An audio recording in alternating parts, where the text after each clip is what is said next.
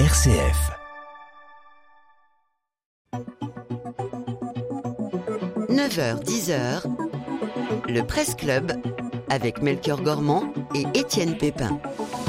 Eh oui, c'est le dernier Presse Club de la saison. Ça passe très très vite et on va, comme à chaque fois, revenir sur l'actualité avec nos trois invités que vous allez bien reconnaître dans un instant. Trois sujets dans cette édition. On reviendra sur la mort du jeune Naël à Nanterre il y a dix jours et ces émeutes d'une rare violence qui ont traversé le pays et qui rappellent les émeutes de 2005 dans les banlieues. Une question justement, comment prendre soin des quartiers? On parlera aussi du conflit israélo-palestinien. Une importante opération militaire a été menée en, début de semaine par Israël en Cisjordanie occupé. Un épisode de plus pour ce conflit qui n'en finit pas, mais comment trouver de l'espoir dans toutes ces violences? On va en discuter et puis on, évoquera également les abus au sein de la communauté Saint-Jean et on terminera par le choix de nos invités, des petites infos qui font du bien avant de partir en, en week-end ou bien sûr en vacances. Et sur ces sujets, vous réagissez en temps réel, en direct au 04 72 38 20 23 ou par mail à l'adresse direct.rcf.fr. Je vous présente les trois invités autour de cette table que vous entendez euh, bah, toute l'année, que ce soit dans Je pense donc j'agis, dans le Presse Club, dans le 9-11 hein, plus généralement. Bonjour Étienne Pépin. Bonjour Melchior Gourmand. Ça va? Ça va très bien. Vous êtes le rédacteur en chef actualité. Merci d'être avec nous. Habituellement, je suis avec vous, euh, je bah suis à vos côtés, mais ah là, je suis en face de vous. Voilà, changez de place. Bonjour Véronique Alzieux. Bonjour Melchior. Bonjour à tous. Rédactrice en chef foi et spiritualité. Et bonjour Stéphanie Gallet. Bonjour Melchior, bonjour à tous. C'est la première fois qu'on se voit en studio dans une émission. Ouais, je tiens à le signaler, je suis très heureux d'être avec vous. Rédactrice en, chef culture et société. Alors le premier sujet, je le disais euh, il y a quelques instants, dix jours après la mort de Naël, 17 ans, tué par un tir de policier lors d'un refus obtempéré à Nanterre. On revient sur cet événement qui a suscité à travers la France une vague d'émotion et surtout de colère. De nombreuses émeutes ont éclaté dans tout le pays, des nuits de violence, des heurts, des incendies qui ont ravivé les souvenirs des émeutes de 2005 dans les banlieues françaises. Mais alors comment apaiser les tensions dans, dans les quartiers? C'est vrai que depuis 1977, plusieurs plans banlieues ont été imaginés en France, avec des investissements pour la réhabilitation des cités et leur désenclavement. Emmanuel Macron disait même lundi, je cite, On n'a jamais fait autant pour les quartiers qu'au cours des 15 dernières années. Stéphanie Gallet, est-ce qu'on en voit les résultats?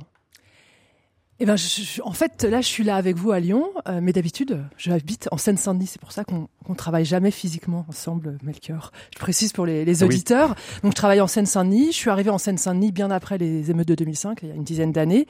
Et effectivement, euh, pour ceux qui connaissaient la Seine-Saint-Denis, et je connais particulièrement bien Clichy-sous-Bois-Montfermeil, la Clichy-sous-Bois-Montfermeil d'aujourd'hui ne ressemble en rien, mais en rien, à Clichy-sous-Bois de 2005. Effectivement, énormément de subventions, de crédits sont tombés sur la Seine-Saint-Denis après ce drame monstrueux de 2005, là, la mort de deux enfants, Ziad et Bouna, dans un transformateur électrique. Ils ont été, euh, ils ont été électrocutés parce qu'ils fuyaient un contrôle de police après, alors qu'ils étaient en train de jouer au foot. Hein, C'était des gamins.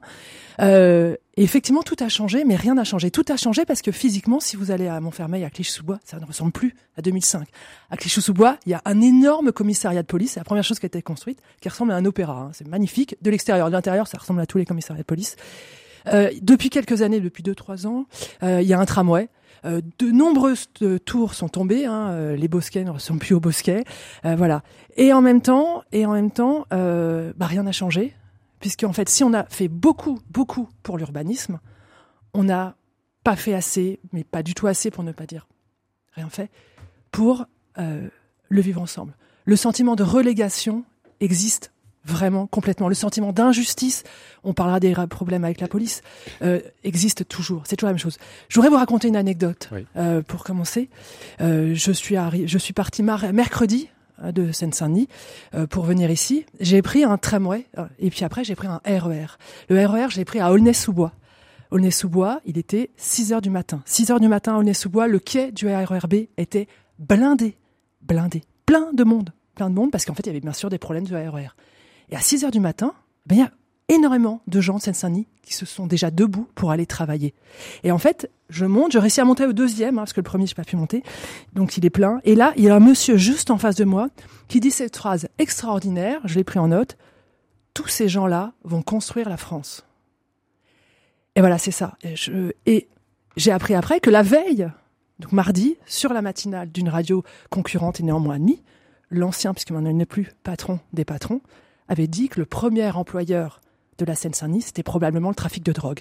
Alors monsieur, à 6 heures du matin, les trafiquants de drogue, les dealers dorment, les gens honnêtes sont debout pour aller travailler. En fait, la Seine-Saint-Denis et toutes les banlieues n'en peuvent plus des amalgames, des clichés.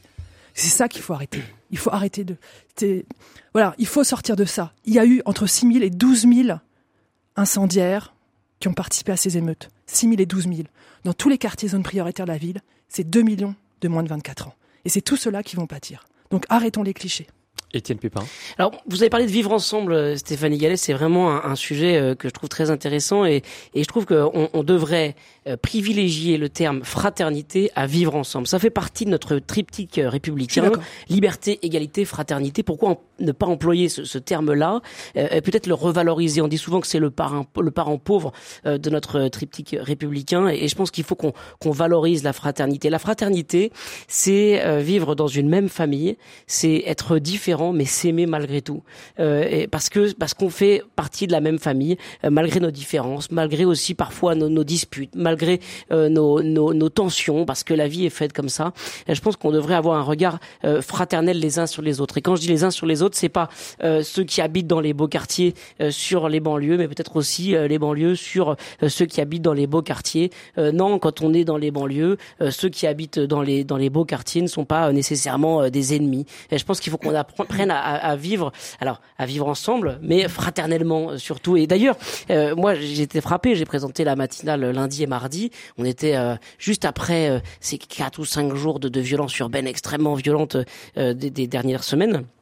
Et il y avait cet éditorialiste que, que j'aime beaucoup de West France, Stéphane Vernet, qui vient souvent dans le Presse Club d'ailleurs, qui disait que il, il, il, pour lui, les, les, premières victimes finalement de ces violences euh, sont les habitants de ces, ces cités. Ce ne sont pas euh, nécessairement hein, les, les, ceux qui habitent dans, dans, les, dans les quartiers euh, riches ou les quartiers plus, plus aisés mais sont d'abord ces, ces, ces, ces personnes-là qui vivent dans des villes complètement euh, défigurées. Euh, il y a cette foule d'anonymes, il dit, hein, les, ce sont les premières victimes du coup de folie qui a foudroyé le pays, euh, et, et, il faut les entendre parce que leur voix porte peut-être plus que, que les autres. Et, et, il le dit, il le dit, hein, ils sont le vrai visage de la France, parce que honnêtement, voilà, pour quelques casseurs dont on parle pendant des jours et des jours, qui, qui sont capables d'une violence extrême, qui nous foudroie, qui nous bouleverse, qui nous choque, euh, eh bien évidemment, juste à côté, là, vivent des gens qui n'ont rien demandé à personne euh, et euh, qui voudraient justement vivre dans une belle fraternité. On en a trop parlé, d'après vous, Étienne Non, je pense pas qu'on en ait trop parlé. Je pense que c'est important qu'on mette le focus. Il y a un moment donné, il faut qu'on dise ce qui s'y passe. Il faut expliquer ce qui se passe, pointer peut-être les problèmes qui font qu'on a ghettoisé nos, nos, nos banlieues, mais condamner très fermement ces violences. C'est insupportable de, de voir que il y a une foule de gens anonymes qui sont complètement innocents et qui aimeraient bien vivre tranquillement, euh, prendre le RER e pour aller bosser le matin à 6 heures, et qu'à côté, il y a qu'une une poignée de gens qui mettent un bazar colossal, et ça, c'est insupportable. Véronique Alzieux. Euh, ce qui a frappé tout le monde, évidemment, c'est l'extrême jeunesse de ces des personnes qui ont euh, saccagé certains centres-villes. Et alors moi, je n'ai aucune réponse à apporter, mais beaucoup de questions. Qu'est-ce qui fait que des gamins de 12 ou 13 ans en sont déjà à un tel niveau de, de, violence et d'inconscience de, la portée de leurs actions, de leurs, de leurs gestes, euh, soient motivés ou soient amenés, conduits à, à casser comme ils l'ont fait euh, ça pose la question peut-être, euh, bah, évidemment, du contexte dans lequel ils, grandissent. Ça pose la question des, familles et de la disponibilité des familles pour leur éducation. Ça pose la question de l'autorité. Euh, tout ça mis bout à bout, ben, il va bien falloir à un moment donné que on, essaie de trouver des moyens, des réponses intelligentes, qui ne soient pas que des sanctions, mais qui soient aussi dans, qui, qui, relève d'une forme de fermeté vis-à-vis de d'enfants finalement qui ont besoin de d'une autorité pour grandir et qui ont besoin d'une certaine euh, d'un cadre. Hmm. Stéphanie Gallet. Sur l'amour, sur l'amour et la fraternité. Je vais reprendre un dicton populaire. Hein. Il n'y a pas d'amour, il y a que des preuves d'amour.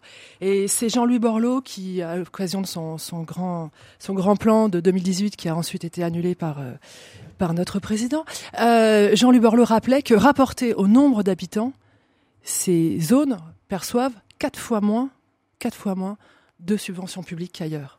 Donc la preuve d'amour, là, elle est un peu défaillante. Par rapport aux enfants, à l'éducation, on a beaucoup pointé la responsabilité des parents, des familles. Moi, j'aurais salué le courage des mères qui, elles ne se boivent, entre, entre autres, sont sorties dans la rue pour essayer d'aller chercher les gamins. La difficulté de la vie. Et pour la dire stop. Oui, pour dire stop. La difficulté de la vie pour ces familles. Rappelez-vous le Covid. Rappelez-vous le Covid. Moi, je me rappelle à Clichy-sous-Bois, les files pour les distributions alimentaires.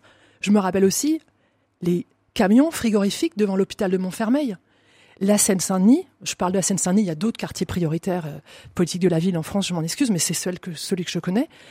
La Seine-Saint-Denis s'est sacrifiée pour que Paris puisse se confiner. Les travailleurs pauvres qui continuaient à travailler, qui ramassaient les poubelles, qui étaient dans les supermarchés, qui gardaient, s'occupaient des personnes âgées, qui nettoyaient, désinfectaient les hôpitaux, c'était les habitants de la Seine-Saint-Denis. Donc, rappelons-nous de tous ces gens-là.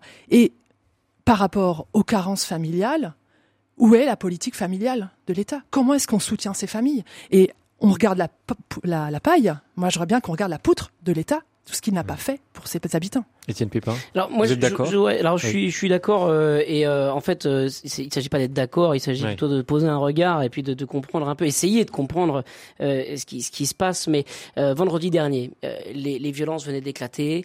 Nous, on était tous un petit peu euh, sous le choc aussi dans une rédaction. euh, on se pose plein de questions, on observe ça, euh, on est touché aussi hein, euh, dans, dans notre dans notre cœur euh, d'hommes et de femmes euh, qui suivons euh, l'actualité. On recevait Arnaud de Carmentran, donc vendredi dernier. C'est le directeur du Rocher. Vous savez, c'est un, mouvement euh, chrétien qui vit au cœur des cités, dans plein de cités en France.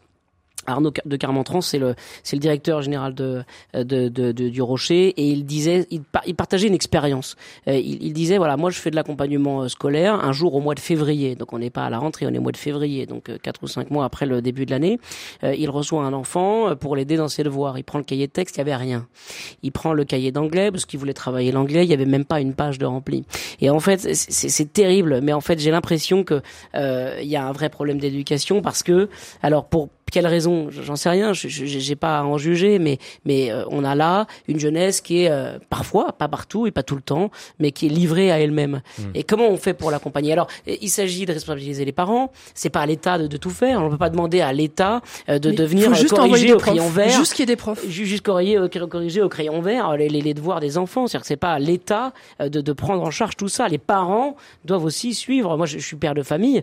Euh, c'est- c'est c'est un essentiel pour moi le week-end. Le samedi, on commence toujours par les Étienne, t'as un bac plus 50. c'est- Tu peux pas comparer ta situation avec la vie dans ces Si- quartiers-là. Si je veux que mes enfants euh, euh, aillent au bout de leur projet et vivent leur vocation à plein, je- j'essaie de les aider Ouais. avec leur, leur, leur faiblesse. Moi, mes enfants, ils sont pas bons dans toutes les matières, mais, euh, Ouais, mais- et- mais, mais je prends un crayon vert et je corrige avec eux. Je pense que ce qui est important, oui, mais parce que tu parles français c'est- couramment, c'est- tu maîtrises la langue, les exercices de maths, c'est pas compliqué. Je pense ce que qu'on entend depuis. de- Oui, depuis mais je le pense que le problème, c'est que quand ou vous êtes, ouais, mais bien sûr que font les, ils font ce qu'ils peuvent, les parents.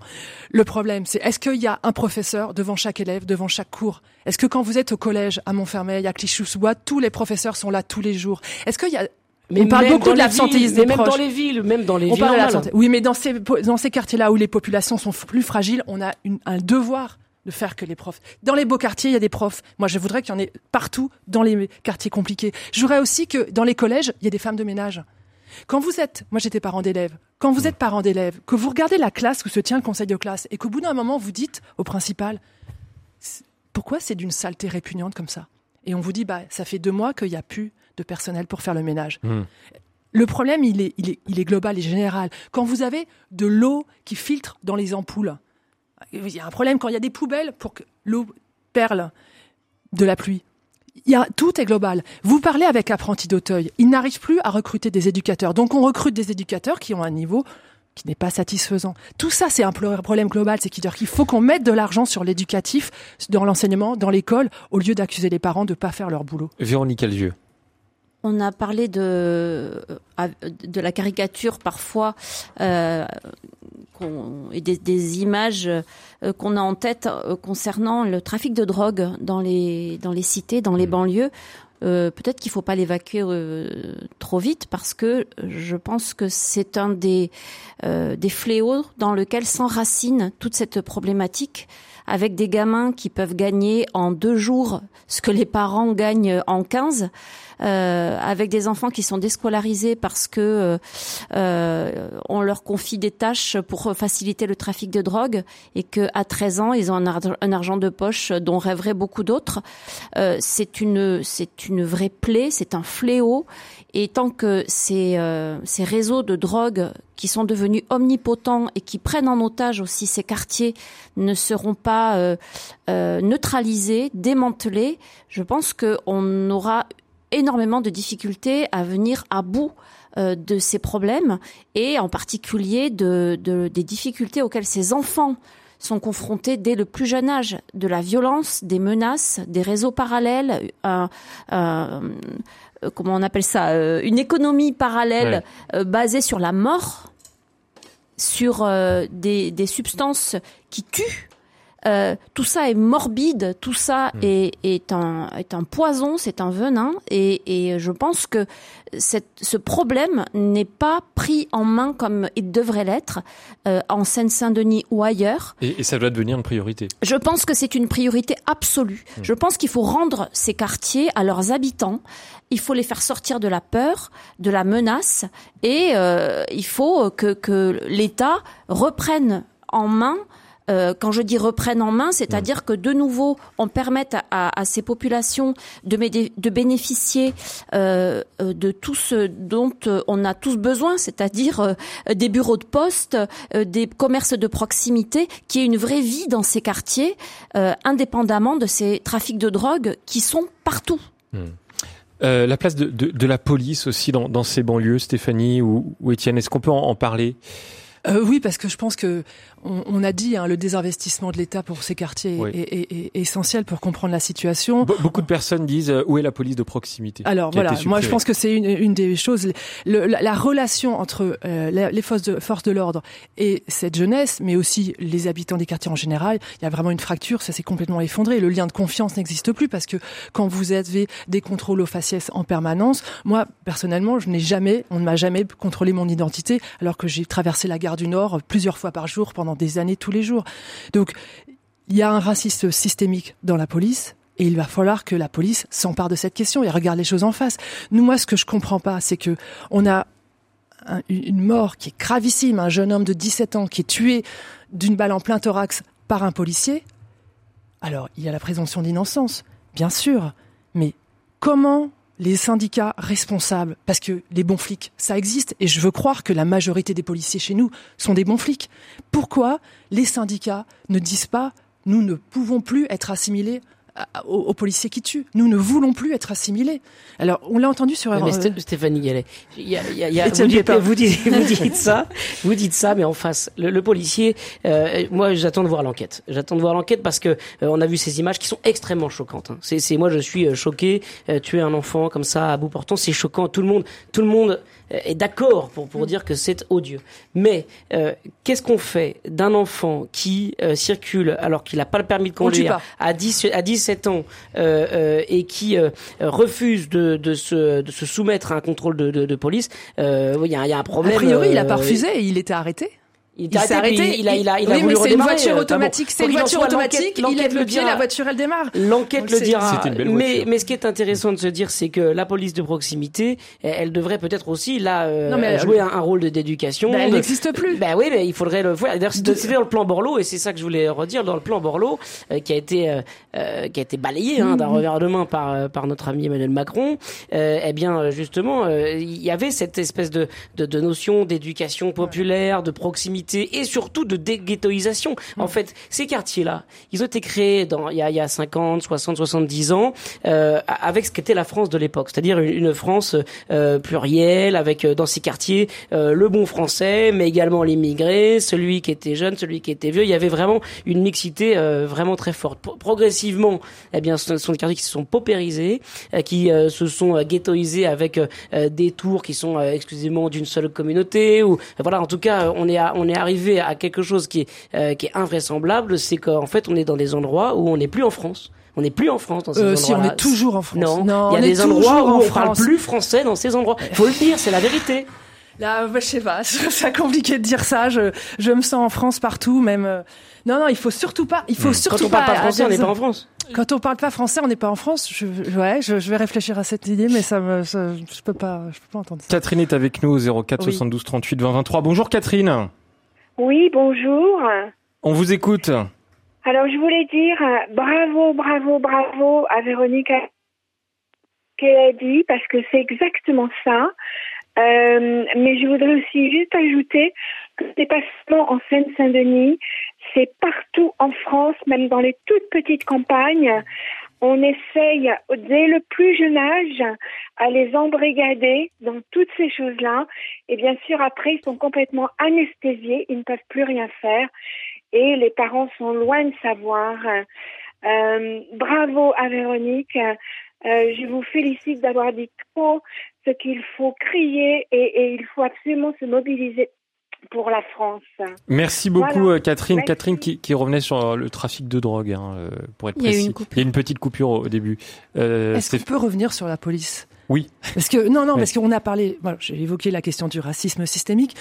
Excusez-moi. Je voudrais revenir sur cette aussi l'évolution de la, la loi de 2017 euh, sous le gouvernement, enfin sous la présidence de, de François Hollande, euh, qui euh, qui euh, essaye de de facile, enfin de- qui encadre la légitime défense euh, des, des policiers. Et on voit bien que cette euh, cette loi est beaucoup trop compliquée et inapplicable parce qu'il faudrait faire une thèse avant de pouvoir tirer, donc c'est pas possible.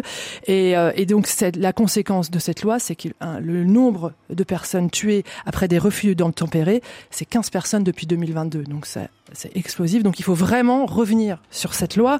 Et euh, par rapport aux, policiers, moi je- j'encourage vraiment à aller lire le travail de Michael Corr, qui est journaliste à la Croix et qui a fait, qui a passé de longs mois euh, dans le commissariat, dans un des commissariats de Roubaix. Il parle du travail de la police au quotidien. Je pense que en fait il faut que on se le lien police-nation est à re- reconsolider. On a retissé du lien avec nos policiers, à être fiers de notre police, mais il faut aussi que la police regarde son travail et soit un peu plus honnête avec euh, les concitoyens et surtout qu'on en finisse avec le racisme. Je pense que c'est vraiment indispensable. Sur, sur, euh, ce que disait Catherine, euh, les trafics de drogue qui sont également dans les campagnes, ça c'est une, une réalité? Malheureusement. Malheureusement. Malheureusement, euh, la drogue est partout. Hein. On, on a euh, Annick euh, qui nous a rejoint euh, au téléphone. Bonjour Annick. Oui, bonjour. Merci de prendre mon appel. Oui, allez-y. Voilà, mais je voulais, je voulais vous témoigner que j'habite à Nîmes, dans un des quartiers prioritaires de, de la ville, et que donc euh, bah, je suis au pied de la cité.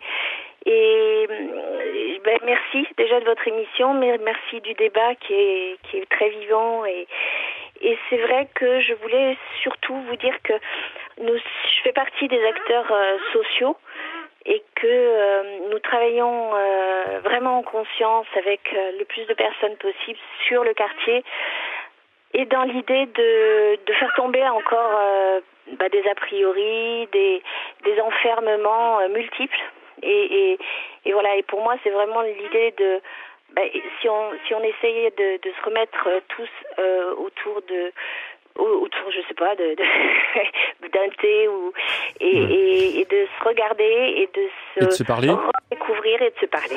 Oui. Mer- Merci Annick pour euh, votre témoignage. Véronique Alzieux, une réaction? Alors moi, je ne suis pas spécialiste euh, euh, ni en politique, euh, ni en... Enfin voilà, je suis pas sociologue. Euh, je voudrais juste euh, témoigner du fait que sur RCF, on essaie et on est témoin très régulièrement de euh, de choses dont on ne parle finalement jamais, c'est-à-dire tous ces gens, comme notre auditrice là, qui s'investissent à leur niveau. Ils changent pas complètement le monde, mais je pense que si tous ces gens de bonne volonté arrêtaient euh, de d'œuvrer, euh, quelle que soit la manière dont ils le font, dans une association à titre privé, euh, à titre même dans, dans le domaine politique, pour faciliter les liens, pour euh, essayer de mettre de l'huile dans les rouages, pour euh, on parlait de fraternité, pour essayer de ben de de, de favoriser euh, la fraternité. Je pense que le monde irait beaucoup plus mal qu'il ne va. Et on, on dit beaucoup qu'il qu'il ne va pas bien, c'est c'est certain, mais euh, il y a quand même beaucoup de gens qui se bougent à travers les reportages qu'on est amené à faire, à travers les nos micros qu'on tend à, à d'innombrables personnes. On doit nous dire à quel point euh, il y a des gens qui y croient, il y a déjà des gens qui s'investissent, il y a des gens qui œuvrent pour la, la, réconciliation et, et, le rapprochement des, des personnes pour faire tomber la, la, défiance et faire tomber les barrières. Voilà, il y a, il y a de l'espoir et il faut continuer d'en trouver et d'en chercher surtout. On va, euh, si ça vous dérange pas. Non, encore, euh, encore, un, mot, encore un mot. Moi, je, je pense qu'il y a des exemples qui fonctionnent bien euh, à, à l'étranger et je pense en particulier en Allemagne. Il y a des, il y a des quartiers qui, qui naissent où on, on conçoit des l'architecture la, la, du, du, bâtiment, euh, des, des, lieux qui sont euh, de facto euh, dans une sorte de mixité avec des mmh. grands appartements, des plus petits appartements, ce qui permet en fait à des à des familles de, de niveaux sociaux ou d'origine très variées de vivre au même endroit. Et en fait, c'est ça qui nous manque, c'est qu'en fait, mmh. genre on parque les gens là où c'est possible qu'ils vivent avec les moyens ou leur origine, et, et ça c'est insupportable. il faut que on apprenne à la fraternité. La fraternité, c'est accepter l'autre tel qu'il est et dans sa différence. Mais si on on vit pas les uns avec les autres, on pourra pas, on pourra pas nourrir une fraternité, c'est impossible. Il y, a, beaucoup de, de, de structures et d'établissements culturels qui ont été détruits euh, pendant ces, ces, jours de feu, et, et ces lieux sont des lieux où il y a un peu de mix. Je dis un peu parce que c'est toujours un peu utopique, hein, mais il y a un peu de mixité sociale. C'est-à-dire mm. que vous pouvez avoir des, des Parisiens qui viennent s'encanailler au, au théâtre de Clichy-sous-Bois.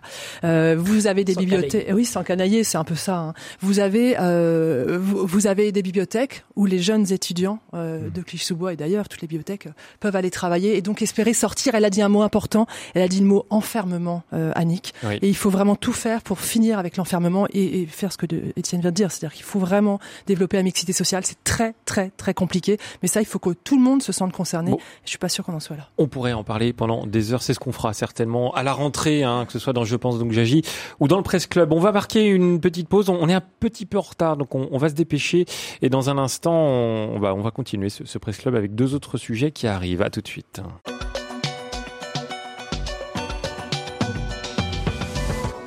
9h30 sur RCF. On va écouter de la musique, on va respirer. Stéphanie, c'est votre euh, choix Ouais, c'est très beau. Ça va peut-être déranger certains par les paroles. Ça parle de la radicalité de la jeunesse. On n'est pas sérieux quand on a 17 ans. Je voudrais qu'on se rappelle qu'on vient tous de là et qu'on soit un peu dans l'empathie. Ça s'appelle euh, Échappée belle et c'est de Chien Noir.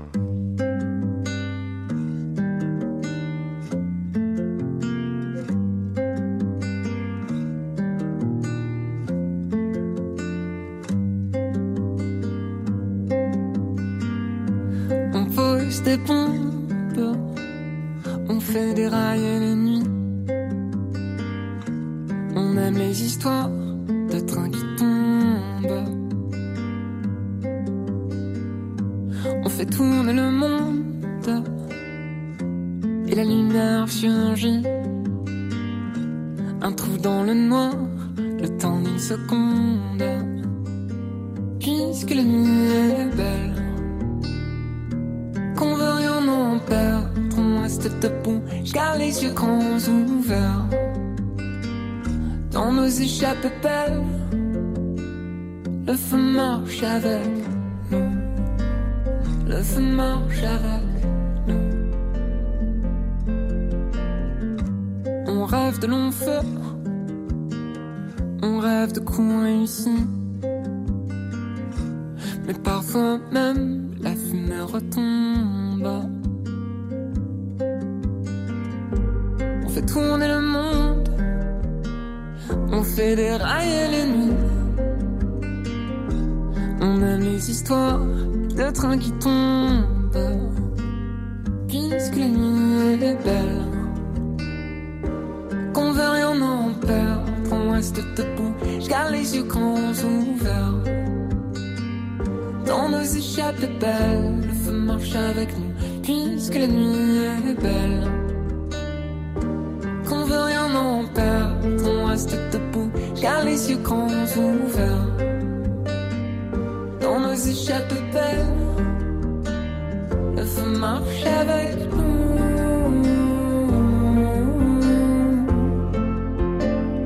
Le feu marche avec nous.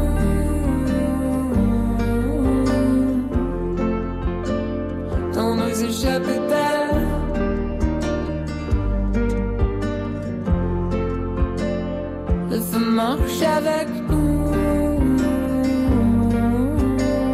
Dans nos échappées belles, le faucon sur tes joues. Chien noir, échappée belle Ça sur donne des RCF. frissons. Ça donne des frissons.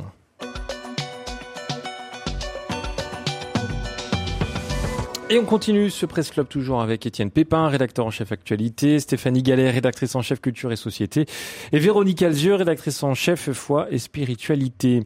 Euh, au Moyen-Orient, Israël a mené en début de semaine une importante opération militaire dans le camp de réfugiés de Jénine en Cisjordanie occupée, bastion de groupes armés palestiniens. Nous agirons aussi longtemps que nécessaire pour éradiquer le terrorisme. C'est ce qu'affirmait mardi le premier ministre israélien Benjamin Netanyahou. 12 Palestiniens et un soldat israélien y ont été tués. En réaction à ces événements, le haut commissaire de l'ONU aux droits de l'homme Volker Turk a dénoncé mardi ces violences qui, je cite, doivent cesser. Et quant à Rishi Sunak, le premier ministre britannique, il a appelé euh, l'armée israélienne à faire preuve de retenue dans son opération et toutes les parties à éviter une escalade. Depuis le début de l'année, quelques chiffres. Plus de 190 Palestiniens et 26 Israéliens ont été tués dans ces violences selon l'AFP. Euh, Véronique Alzieux, un épisode de, plus pour ce conflit qui n'en finit pas. Oui, c'est euh, la désolation. Euh, les photos qui montrent ce camp de Jenin, une fois que les, Israéliens l'ont quitté, sont, sont édifiantes. Il n'y a plus rien. C'est là encore, c'est la désolation. Ce sont des des gens euh, hagards. Euh, beaucoup euh, ont fui le camp pour euh, échapper à ce raid. Vous l'avez dit, euh, 12 morts, des bâtiments rasés, des arrestations, euh, des, euh, des femmes, des enfants terrorisés. Euh, moi, c'est quelque chose qui me touche beaucoup parce que, euh, alors, je ne suis pas allée à, à Jénine, mais euh, pour être allée plusieurs fois euh, en Israël, euh, j'ai constaté mm, très clairement et de manière euh, objective hein, euh, euh, la pression qui est exercée sur euh, le peuple palestinien. Euh, on a eu l'occasion, quand on est allé à Jérusalem pour euh, la retransmission de la Semaine Sainte en direct, euh, de, de d'interviewer, de rencontrer des, des personnes, souvent des chrétiens d'ailleurs, euh, qui vivent sur place euh, et qui ne peuvent eux aussi que constater euh, la difficulté, c'est le moins qu'on puisse dire, des Palestiniens à vivre euh, dans, euh, ne serait-ce que dans Jérusalem. Donc, on a pu voir notamment comment, petit à petit, l'État israélien grignote sur des, zones qui sont à très forte majorité palestinienne, euh, à, Jérusalem notamment, euh, euh, un quartier tout à fait au, au nord de la ville, à- pardon, à, à l'est de la ville, euh, qui est euh, euh, majoritairement euh, palestinien et euh, un immeuble. Euh, Permettez-moi l'expression, mais planté au milieu avec des, drapeaux- israéliens à, à toutes les fenêtres et tous les balcons. Euh, on, on, par- on parlait à l'instant du vivre ensemble, on parlait à l'instant de, la mixité. Là, c'est absolument l'inverse. Ce sont des, gens qui sont retranchés euh, dans des espèces de bunkers qui vivent entre eux et euh, qui euh, exercent au quotidien une provocation évidente vis-à-vis de ces Palestiniens qui sont de plus en plus repoussés et qui vivent de plus en plus cette, cette pression qui est exercée sur eux. Donc, ce qui s'est passé à Jenin, c'est vraiment euh, euh, l'illustration, une fois de plus, de cette violence inouïe qui se vit. Euh, qui est des, des velléités de d'attentats ou de, de, de, de violence également de la part de, groupes euh, terroristes, en tout cas, je, je- enfin, euh, palestiniens vis-à-vis de l'État d'Israël, euh, c'est indéniable, hein, mais euh, la, la disproportion est flagrante, quoi. Ouais. Étienne Pépin, on- on- vous étiez à, à Jérusalem pour la, la Semaine Sainte, pour Pâques, pour accompagner les auditeurs. Vous l'avez senti cette tension? Oui, et on le sent. Alors évidemment, dans cette architecture euh, qui, est, qui, est, qui, est, qui est frappante, hein. c'est vrai qu'au milieu d'un quartier euh, pauvre, euh, voir ce bunker hyper luxueux, hyper protégé, euh, tout neuf, euh, magnifique, c'est- très, c'est très frappant. Euh, ce que je trouve plus, plus saisissant, moi, peut-être plus émouvant même, c'est la, la provocation du quotidien, des, des petites choses en fait, de des, des communautés qui se provoquent les unes les autres. On va le dire comme ça pour éviter de cibler l'une l'autre, mais certains croyants, par exemple juifs, qui vont traverser vraiment de manière ostentatoire le quartier, le quartier musulman pour rejoindre le, le, mur des lamentations, alors que ils pourraient faire quelques pas de plus et éviter l'endroit. de la même manière, voilà, des, des, foules et des foules qui peuvent traverser de, de, des foules et des foules de, de, personnes musulmanes hein, qui peuvent traverser des, des, quartiers où se trouvent des, des juifs. En fait, il y a une provocation un peu un peu permanente, une espèce de, de, de, je sors là toute voile dehors pour bien montrer qui je suis. Euh, et au milieu de tout ça, euh, une minorité de chrétiens qui essaient de vivre tant bien que mal. Euh, enfin, c'est étonnant cette provocation un peu réciproque tout le temps, permanente, et, qui en fait qui, qui, donne une espèce de tension qui fait que on est, c'est un, un endroit où on n'est jamais serein. On n'est jamais vraiment serein. Et la tension est palpable, d'autant plus euh, au cours de cette semaine sainte où nous étions euh, sur place et où le hasard du calendrier euh, a voulu que la Pâque chrétienne, la Pâque juive et le Ramadan tombent la même semaine. Inutile de vous dire que euh, l'électricité, bah, elle était dans l'air, qu'on l'a senti, que le jour où on est arrivé, euh, on ne savait pas si on allait pouvoir euh, accéder au, studio dans lequel on, devait s'installer pour retransmettre les, les, célébrations de la Semaine Sainte. On était vraiment plongé pour quelques jours. Hein. Nous, on n'y vit pas, on rentrait en France après. Mais dans cette, dans ce climat de tension, de défiance. Euh, J'entends bien que il est difficile de, cibler une communauté plus qu'une autre. Moi, j'ai quand même été témoin d'une scène euh, qui mettait en scène justement un jeune Palestinien euh, cerné par cinq soldats israéliens, dont de, de très jeunes filles armées jusqu'aux dents, lui demandant ses papiers d'identité. Et j'ai vu la peur dans les yeux de ce garçon. Manifestement, il était terrorisé. Euh, les cinq qui l'entouraient, tous étaient plus jeunes que lui. Mais c'est une scène qui m'a beaucoup marquée euh, parce que j'ai ressenti euh, une forme d'injustice. Et finalement, on en revient à ce que vous disiez, Stéphanie, tout à l'heure, le délit de faciès ou en tout cas les, les, les euh, les arrestations un, peu euh, subjectives comme ça qui interviennent. Je ne sais pas ce que ce garçon avait fait et qui a justifié le fait qu'il soit qu'on lui demande ses papiers. Il est, euh, c'est peut-être justifié. Ce qui, ce qui m'a paru un, insupportable, c'est la peur qui se lisait dans ses yeux. Voilà. Mmh. Stéphanie Gallet. Vous avez remarqué, l'État israélien n'est pas en guerre contre les Palestiniens. L'État israélien, il lutte contre le terrorisme. C'était déjà la même chose en, Tchétchénie. Hein. On allait buter les terroristes tchétchènes. Pas... Mmh. Et je crois que je vais prendre un peu de recul, mais je crois que c'est ça qui est grave. C'est que la lutte contre le terrorisme, partout dans le monde, c'est un prétexte pour faire reculer les droits et les libertés. Et si vous regardez dans notre petite lucarne française, depuis 2015, pour lutter contre le terrorisme, qui était légitime, eh bien, petit à petit, on a fait une accumulation de lois, de règlements qui sont liberticides.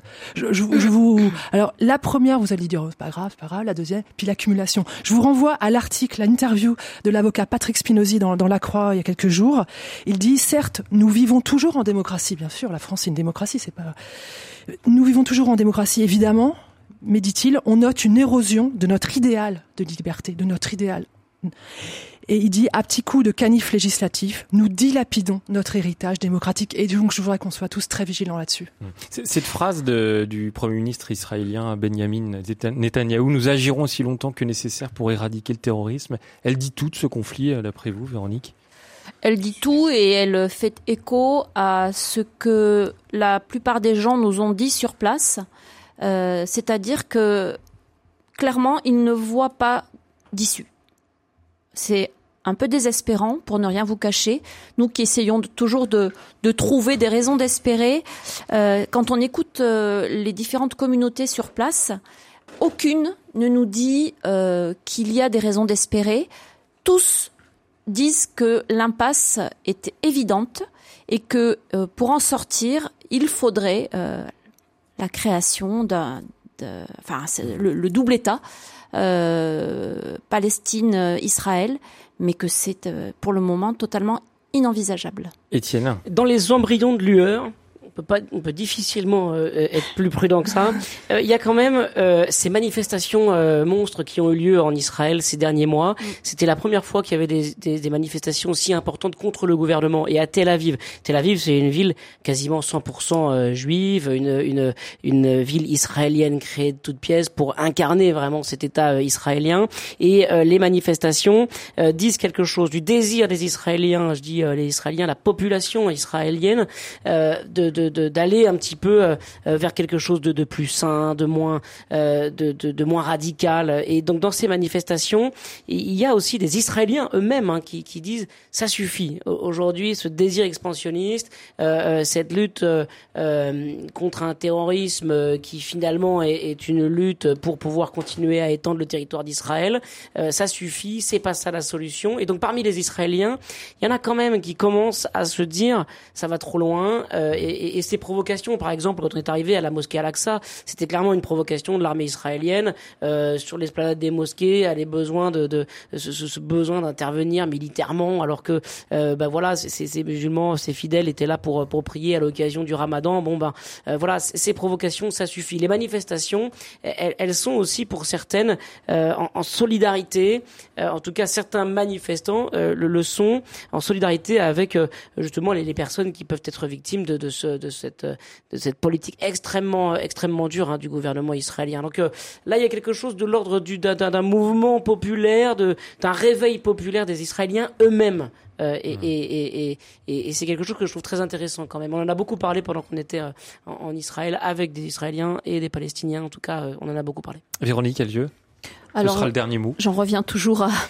euh, aux thèmes qui me sont chers, à savoir que malgré tout, euh, nous avons été quand même témoins de, encore une fois, de ces gens qui euh, sont sur place et qui essaient d'œuvrer autant que faire se peut pour euh, favoriser des espaces de dialogue. donc, bah, je pense notamment à la maison d'Abraham du Secours catholique qui se trouve sur les hauteurs de, de Jérusalem, dans un des quartiers musulmans très pauvres de la ville et qui essaie de faire se rencontrer euh, les différentes parties de ce conflit. Euh, pour ne rien vous cacher, c'est très compliqué. Euh, et euh, les, les, activités proposées par cette maison d'Abraham sont essentiellement axées euh, vers la population palestinienne très pauvre, et notamment les femmes, qui souvent, euh, pour elles, c'est la double peine, hein, quand c'est pas la triple peine. Euh, la pauvreté, euh, une euh, société très patriarcale où leurs droits sont très très très limités, des enfants qui bah, rencontrent des tas de difficultés. Elles ont beaucoup de mal aussi avec l'éducation de leurs enfants.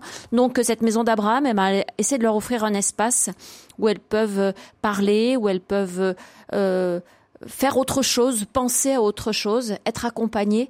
Et euh, voilà, c'est un, une goutte dans un océan, mais euh, ça a le mérite d'exister avec énormément de, de, bonne volonté, énormément d'empathie, euh, d'accueil et, euh, j'ose le dire, d'amour, y compris pour cet État israélien qui... voilà, qui abuse très souvent de, de ses, de ses pouvoirs. On va écouter de la musique euh, tout de suite, que vous avez choisi là aussi, euh, Véronique? Bah, c'est euh, une interprétation de cette chanson très connue, Shalom Aleichem, euh, que je trouve très belle. C'est un groupe israélien installé au Canada qui l'interprète. Le Mayan Band.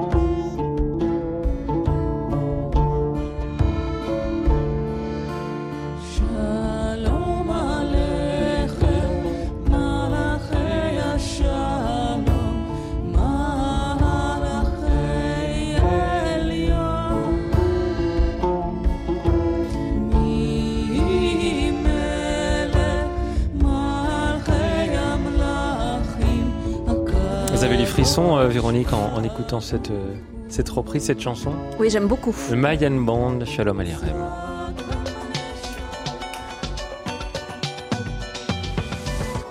Et on arrive au dernier sujet de notre presse club, toujours avec vos appels au 04 72 38 20 23, toujours en compagnie d'Étienne Pépin, Véronique Alzieux et Stéphanie Gallet. Un rapport de 800 pages a été publié lundi 26 juin sur les agressions sexuelles au sein de la communauté religieuse des frères de Saint-Jean.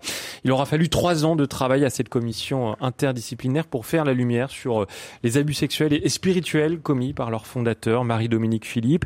Et dans ce rapport, on peut lire que depuis la fondation de la communauté Saint-Jean en 1960, 75 sur les 871 frères, dont 390 prêtres, 72 agresseurs sexuels sont recensés et les témoignages font état d'au moins 167 victimes. Je vous passe aussi les autres affaires qu'on a entendues depuis le début de l'année, euh, quoi qu'on on va pouvoir en discuter. Euh, Étienne Pépin, euh, cette question des abus dans, dans l'Église, plus généralement, bien sûr, elle a été au cœur du pontificat de Benoît XVI. Il a été le premier pape d'ailleurs à prendre vraiment des décisions en la matière. Oui, tout à fait. Été euh, le premier pape après Jean-Paul II à, à, se lancer évidemment dans la lutte contre les abus sexuels. On se souvient tous de son euh, de son action en particulier euh, concernant euh, les légionnaires du Christ. Euh, ce que je trouve intéressant quand même pour revenir à, à l'actualité la, la, plus récente, même si finalement on est quand même bercé par un, un, triste refrain ces derniers temps, ces dernières années dans l'Église catholique avec toutes ces histoires d'abus sexuels. Ce que je trouve intéressant, c'est que ces rapports successifs, que ce soit la SIAZ, le rapport sur les dominicains, le rapport sur l'Arche et maintenant ce rapport sur la communauté Saint-Jean, c'est que on a établi là désormais des, des méthodes scientifiques pour à la fois faire la lumière sur les faits, sur ce qui s'est vraiment passé dans l'Église, comprendre aussi les théologies dévoyées qui ont été mises en œuvre pour favoriser ces abus dans des communautés comme celle de Saint-Jean, où à l'Arche on a vraiment complètement perverti la théologie pour laisser admettre qu'un abus était possible et commettre des crimes quasi irréparables. Et puis on a travaillé on a travaillé sur la question euh, euh, psychologique, systémique de, ces abus. Comment est-ce qu'ils ont pu se perpétuer euh, parfois sans même que les, les, les, les, les criminels se parlent entre eux? Il était admis, convenu que c'était possible d'agir comme ça avec les, les, les, les, avec les fidèles qui fréquentaient euh, ces communautés-là. Et, et, et, je trouve euh, que ce travail scientifique va pouvoir servir l'Église, mais la société tout entière. C'est ce que nous disait d'ailleurs Florian Michel, qui est euh, un, un, historien, qui a travaillé sur le rapport de l'Arche, qui a travaillé sur le rapport de, de, de la communauté Saint-Jean, au-delà même du contenu qui est effroyable, et il s'agit pas là d'y revenir. je trouve que c'est intéressant de se donner des méthodes qui servent la société dans son ensemble pour lutter contre ces systèmes d'emprise, euh, d'abus qui détruisent des vies. Stéphanie Gallet. Euh, bah, comme Étienne Pépin, je soulignerais euh, l'exemplarité euh, euh, du travail, et particulièrement du, du travail du, du, rapport Sauvé et tous les pré, tous les, les, les, rapports qui ont suivi.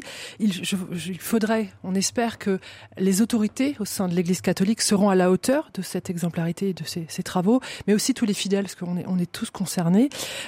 J'aimerais aussi maintenant que l'Église catholique, maintenant qu'elle s'est emparée de cette question des, des violences sexuelles en son sein, euh, qu'elle s'empare aussi d'une autre question, c'est la question euh, des violences faites aux femmes. Et pendant longtemps, euh, au nom de l'institution du mariage, au nom aussi du, du sacro-saint pardon, on a laissé des femmes euh, être petit à petit euh, dévorées euh, par la violence de leurs époux.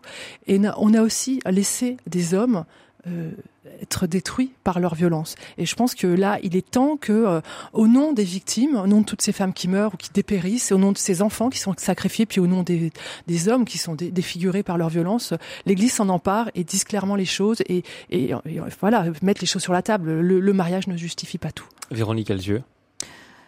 Moi, je dirais de manière plus générale que on, on assiste à, je trouve, à, une, à quelque chose de passionnant dans l'Église où euh, malheureusement, à, l'occasion de ces révélations, à l'occasion de tous ces travaux et de ce qu'ils disent euh, des, des, horreurs commises euh, au sein même de l'Église, eh bien, euh, quelque chose est en train de changer. Euh, c'est le principe d'une crise. Une crise, ça se traverse. On est en plein dedans. On en est même peut-être qu'au début, mais je pense qu'un mouvement est amorcé euh, et on ne pourra pas revenir en arrière. Ça ne résoudra pas tout, L'Église est une institution et euh, elle continuera d'être traversée par euh, euh, des hommes, des femmes, de l'humain.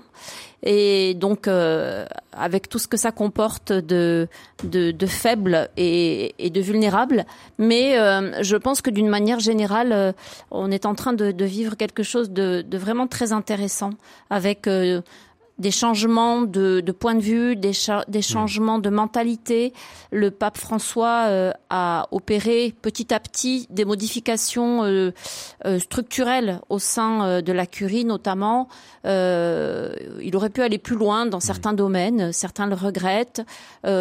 essayons de voir déjà ce qui a été fait et ce qu'il a mis en place justement pour que ça ne puisse pas être défait, espérons-le, euh, et que euh, l'Église euh, essaie d'avancer sur un chemin de, de, de, vérité qui fasse qu'elle euh, elle essaie de s'approcher au, au, maximum de sa mmh. vocation, c'est-à-dire vraiment être la dépositaire d'une d'une parole, de d'une histoire et, euh, et qu'elle soit au service de, des chrétiens.